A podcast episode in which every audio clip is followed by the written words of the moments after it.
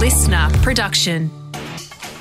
We've made it to Friday, sports fans. Welcome to the scorecard. I'm Liam Flanagan, and this is your fast, fun hit of sport before a weekend that is absolutely full to the brim with sporting action. So let's kick into your sport news for Friday, the 5th of March. To Rioli, the lovely step once, twice. You can't lay a finger on him.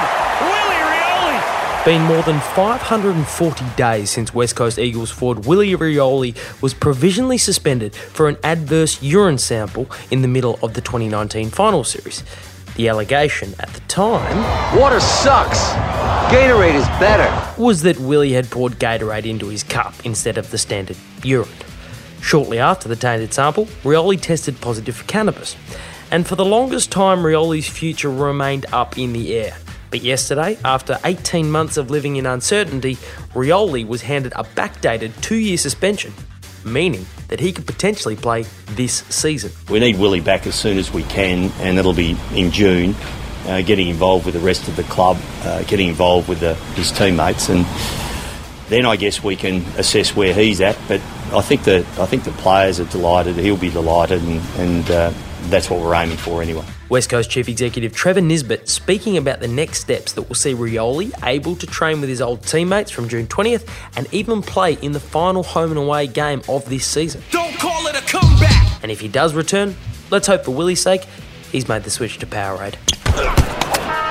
Clearly, you love the Roosters way. You're learning more and more about the club. Yeah. They're a solid club. Yeah, yeah, hundred percent. Like just the culture here, and uh, yeah, everyone's like welcoming in.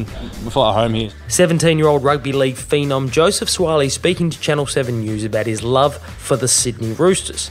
But there's one party that might not be quite as glowing about Suaalii pulling on the red, white, and navy. The Gladiator, Russell Crowe, thumbs up. Rabbitoh, Rabbitoh. He should be doing the thumbs down to the other teams, isn't he? Yeah, he's giving it to the Roosters. Star of stage and screen and South Sydney owner Russell Crowe spoke to Brent Read from The Australian and described Suaalii's decision to switch from the Bunnies to the Roosters as a little perplexing. I just hope Joseph is in a place that he's comfortable where he can play his best football. I think he's a good kid.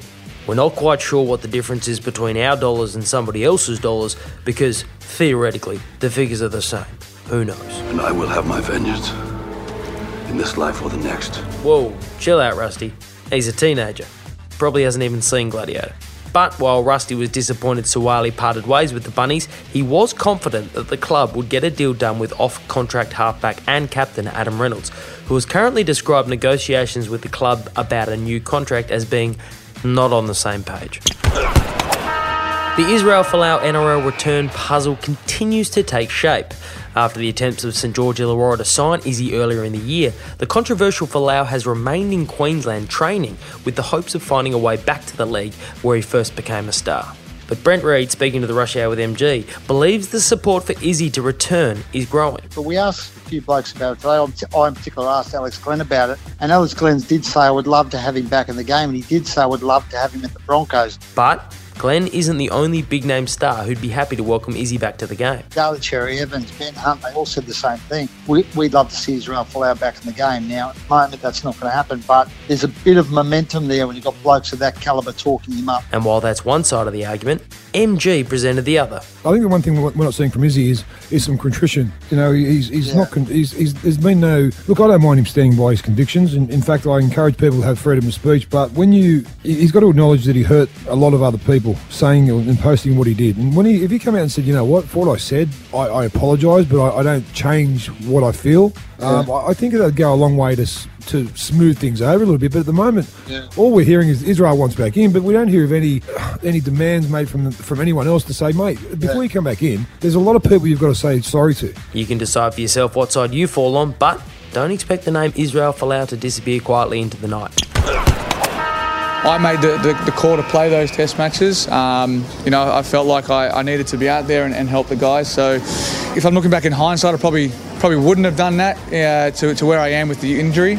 It put me back a, a little bit, but at the end of the day, we had this time um, to, to heal. And, you know, obviously with South Africa being caught off, it gave me a bit more time to actually get that um, strength work in to, to get me to where I am. Australia's star batsman David Warner admitted that he made himself available for the Test side too soon after suffering a groin injury in the one day international series against India. Oh, right in the nuts! That was beautiful! But after waiting the necessary time and completing the necessary rehab, last night Warner turned out for New South Wales against South Australia in the Marsh Cup and showed that this comeback is on track. And there is the half century for Dave Warner.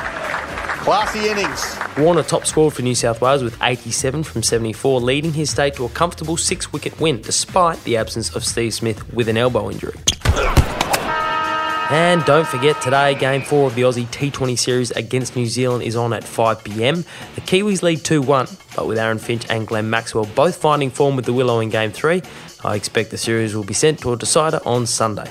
And good luck to the Diamonds in game three of the Constellation Cup tomorrow, again against those damn Kiwis. I'm Liam Flanagan. That's the scorecard. Enjoy your weekend. We'll see you on Monday. Listener.